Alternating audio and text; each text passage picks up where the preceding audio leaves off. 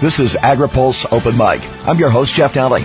Our guest this week is the ranking member on the House Agriculture Committee, Minnesota Representative Collin Peterson. AgriPulse Open Mic is brought to you by Bayer Crop Science. From high-powered seeds and traits to innovative biological and chemical crop protection products, Bayer Crop Science delivers science for a better life. More with Congressman Collin Peterson next here on Open Mic. Our task is simple yet monumental to provide enough food for the world while protecting it at the same time. We believe that with the right combination of innovative science, tenacious problem solving, and unshakable passion, we can do it. We will meet the needs of today while laying a foundation for a better tomorrow. With one world to grow on, we strive to deliver innovative solutions that help maximize farm yields, secure harvests from devastating disease and pests, and keep our world healthy and beautiful. From high-powered seeds and traits to innovative biological and chemical crop protection products, Bayer Crop Science delivers science for a better life. For more information, visit BayerCropScience.us. This is AgriPulse Open Mic. As a longtime leader of the House Agriculture Committee, Minnesota Representative Collin Peterson values bipartisan work to accomplish difficult issues. Peterson says the doc fix for Medicare is a sign that this Congress can work together, but says the real challenge is the work ahead on appropriations. They're determined to get all the bills passed through the House by September, and it depends on what's in those bills. I mean, they might be, they might do them in such a way that they can't conference them with the Senate. You know, uh, I, I hope they're having discussions with the Senate appropriators and the Senate leadership so that whatever they're doing, even though there might be differences between the House and the Senate, it's in the range where they can compromise this out and get it done so we can actually pass it before the end of the year. You labored long and hard on this most recent farm bill. They've none been easy. But with this policy, there are those who had opposition to what was approved and see this appropriation process as an opportunity to come back to the bill. How do you protect it? Well, we have this every time. I mean, we had the appropriators go after the 08 bill too. Uh, but I think we're in good shape. I think, you know, we still have a good solid um, majority in the House and the Senate behind the bill. And I, and I think that folks are going to offer their amendments, you know, to get rid of the sugar program and, you know, whatever, you know, payment limitations, whatever they're going to do, uh, crop insurance. But I don't think the food stamps, but I don't think any of it's going to go anyplace. I, I think we've got a majority. With regard to the crop insurance program, there are those who attack and say that the insurance companies are making too much. The taxpayer subsidy is too high. What are the dangers of working on the crop insurance even before we're fully implemented in this new bill?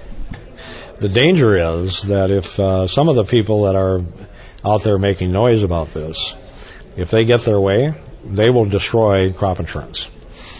That's the danger. And uh, for those that say that the companies are making too much, uh, I've had the underwriters or the um, reinsurers and the companies in my office asking me questions about, you know, where is this thing going?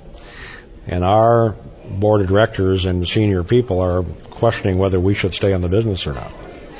Now these are the guys, the only ones that are offering national coverage. And if they push this thing too far, you know, and for example, if they get payment limitations on um, big farmers, that'll bring this thing down. You know, this is this is not. You know, uh, we have pushed this probably further than we should have with this SRA that was done. The you know, we took money out of it, the system in the 08 bill. Then they did an SRA. It's it's problematic, and uh, hopefully we can explain to people as we fight this fight how precarious this situation is. Because we, if you know, you could have a situation where North Dakota, for example, will not be, be able to get insurance. You know, nobody wants to do business in North Dakota the way it is. they all want to do business in Iowa. and of course, this has implications beyond just who's able to get a crop insurance program. As the dollars and cents of agriculture are tighter, I would have a tendency to believe this is going to be who can get an operating loan and who can function. Well, that's exactly right. I mean, if crop insurance is what keeps uh, family agriculture, smaller uh, farmers going because the, the banker's not going to, you know, it's gotten so expensive to farm. The banker's not going to uh, finance you if you don't have a way to pay him back if something doesn't go right. That's what crop insurance does. You know, and the banker's going to make sure that you've got enough coverage to cover his loan. Well, so if you eliminate that, what's going to happen is the people with deep pockets, if you don't have crop insurance, the people with deep pockets are going to farm. That's what's going to happen. The people that can afford to take the risk, people that have got a lot of cash and can self-insure basically, you know, and at the extreme, you could end up with a hundred people farming the United States, you know, and that's not a good deal, you know. So the the most important thing to keeping family farms and, and getting young people into agriculture is crop insurance. There's just no question about it. Let's talk about trade. Uh, trade promotion authority for the president is on the table where do you stand about an up or down vote on any potential piece of uh, of trade, uh, Trans-Pacific Partnership, TTIP, or other? Well, I'm officially on the fence, which I'm not usually uh, in that position, but I've been working with Froman and uh, the administration uh, to make sure that if I vote to give them TPA authority, that the uh, Japanese will uh, agree to open up their rice and beef markets more than they've been in the past. Number one, but more importantly, that we get the Canadians on a path to uh, phase out their supply management system in dairy and poultry. And, uh, you know, in the NAFTA, we allowed them to keep the supply management system. And that's fine, you know, they manage it within their own system. We gave, we got rid of the dairy um, tariffs in the United States. So they can sell their products into the U.S. with no tariffs, but we can't sell our products into Canada. You know, without some tariffs or 450 percent. You know, so that was a bad deal. So we got to get the tariffs uh, gone, and in order for them to be able to get rid of the tariffs, they're going to have to get rid of their supply management system or put it on a system to phase out. It's very hard to do for them politically. I understand that. But my concern is the number one and number three processors of dairy products in the United States are now Canadian co-ops from Quebec. So you have Canadian dairy farmers that are the, the biggest processors of milk in the United States. And the reason is they make a lot of money in their system and they can't invest it in their own business, in their own industry. So they come down here, and invest it in ours you know, which I suppose some people say, well, that's a good thing, but I just don't think that it's good that we have the Canadians in charge of our processing. You know? So, bottom line, there's got to be um, a way forward that's going to resolve this in this agreement. Because if we don't get it done in this deal, it'll never get done. What role will trade adjustment assistance play in finding votes?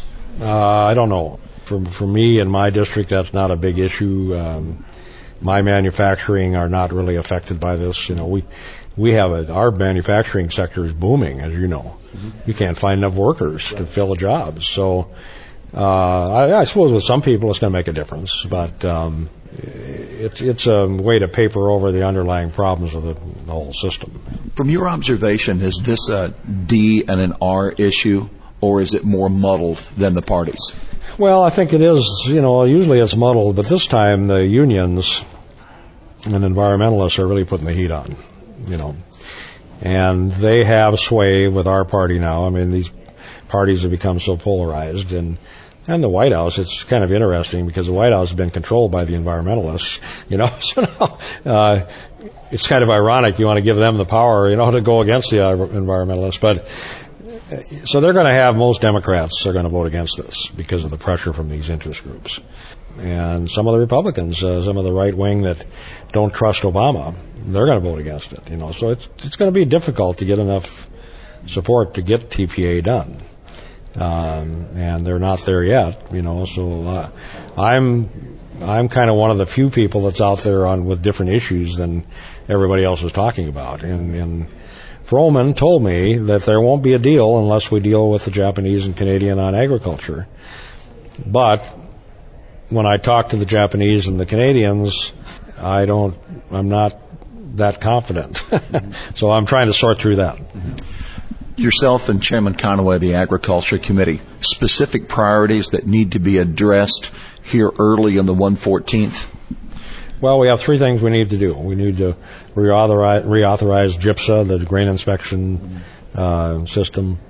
We need to uh, reauthorize mandatory price reporting, uh, which is um, also expired, and we need to reauthorize the CFTC. So we're going to move ahead with that, and uh, the question will be, will the Senate move? You know, because we did some of this before in the House, and the Senate didn't do anything. You know, but those are the three things that need to get done. Venturing back to trade, your thoughts on Cuba? There are those uh, who would like to end the embargo. There are those who would say there's no way that bar- embargo should ever go away, and that we should not have normalized relations. Well, I've been supporting eliminating the, the embargo for years. Uh, I just haven't made as big a deal out of it as some people, you know. But I, we actually came close to being successful uh, back when uh, when we were in the majority. Uh, they were going to put it into one of the bigger bills at one time. But there's no question that um, the best way to free the Cubans is to open up trade and open up uh, travel with the U.S. That's going to do more to bring that government down in Cuba and to get them uh, back into the real world. I was there a couple months ago and it, it's pathetic. You know, uh, the the Cuban people love us, and they want to do business with us, and they want to open up travel, and they want to open up trade. But you got a government that's controlled by two people, and they're sending the, the word down to everybody, and uh, nobody else has anything to say about anything. And uh, uh, you know, the average Cuban is making forty bucks a month.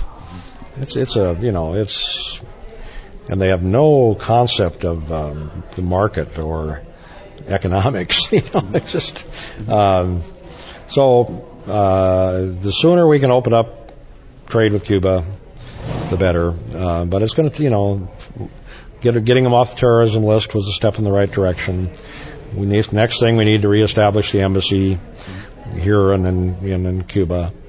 Uh, you know, to make those kind of steps and as we go along. You know, the, we have a what's called a Cuban interest section, uh, which is in what used to be the embassy in Cuba. Mm-hmm. It's a big building. We have 270 people there in that building that work for State Department. Not one of those people have ever met with a Cuban government official. So I said, what are you people doing? While we're monitoring the situation. Well, I mean, so you got to so so in the in the United States, our government won't meet with the Cuban people, and down in Cuba, their government won't meet with our people. Well, you know, that's a dysfunctional situation. Now, you know, the the ag market uh, there's there's a market down there, but frankly, this is overhyped by people because if we got all of the business in the agriculture sector in Cuba, it's minuscule. you know, this is overhyped as though, you know, people are coming back from Cuba saying, oh, this is a tremendous opportunity. Well, it's good, but it's a very small market. Mm-hmm. And those people don't have any money to buy anything. One more issue on trade. With regard to the WTO, we anticipate an announcement regarding country of origin labeling. What's the next step after the announcement? Well, if we lose, which uh, most people think we will, and we'll see, Conaway intends to move ahead and repeal uh, country of origin labeling on cattle, pork, and poultry. I don't think that's wise because I don't think it can get through the Senate and we'll end up in a situation where we're going to have a retaliation. Uh, so I think we should be sitting down trying to figure out a compromise that we can get through the House and the Senate that can Mexico and Canada, can live with. And so we don't get into a knockdown, drag out brawl here. But I'm not in charge. So Conaway wants to move ahead and do that. That's his prerogative. Uh, he's probably got the votes in the House, but uh, I'm not sure he does in the Senate.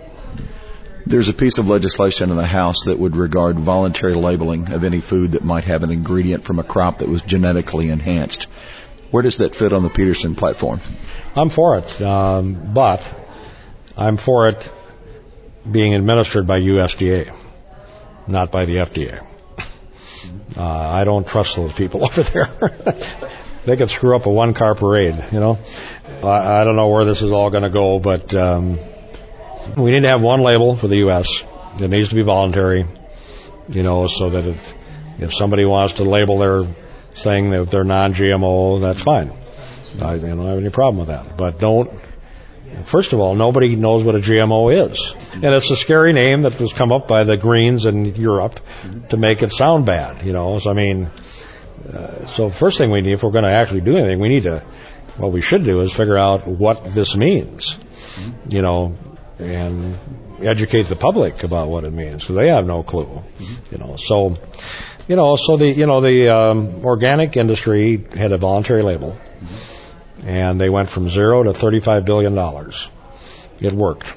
And so a voluntary label would work, and that's what we should do. And I would prefer that it be at USDA.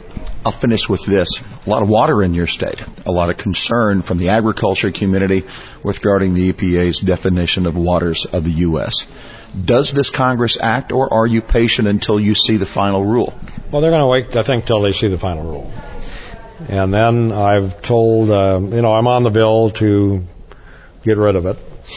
And I'm working with the appropriators to put something in the appropriation bill. Mm-hmm. But I've also, I told them I think the first thing we should do once the rule comes out is that we should use the Congressional Review Act, which gives us 60 days to veto any regulation.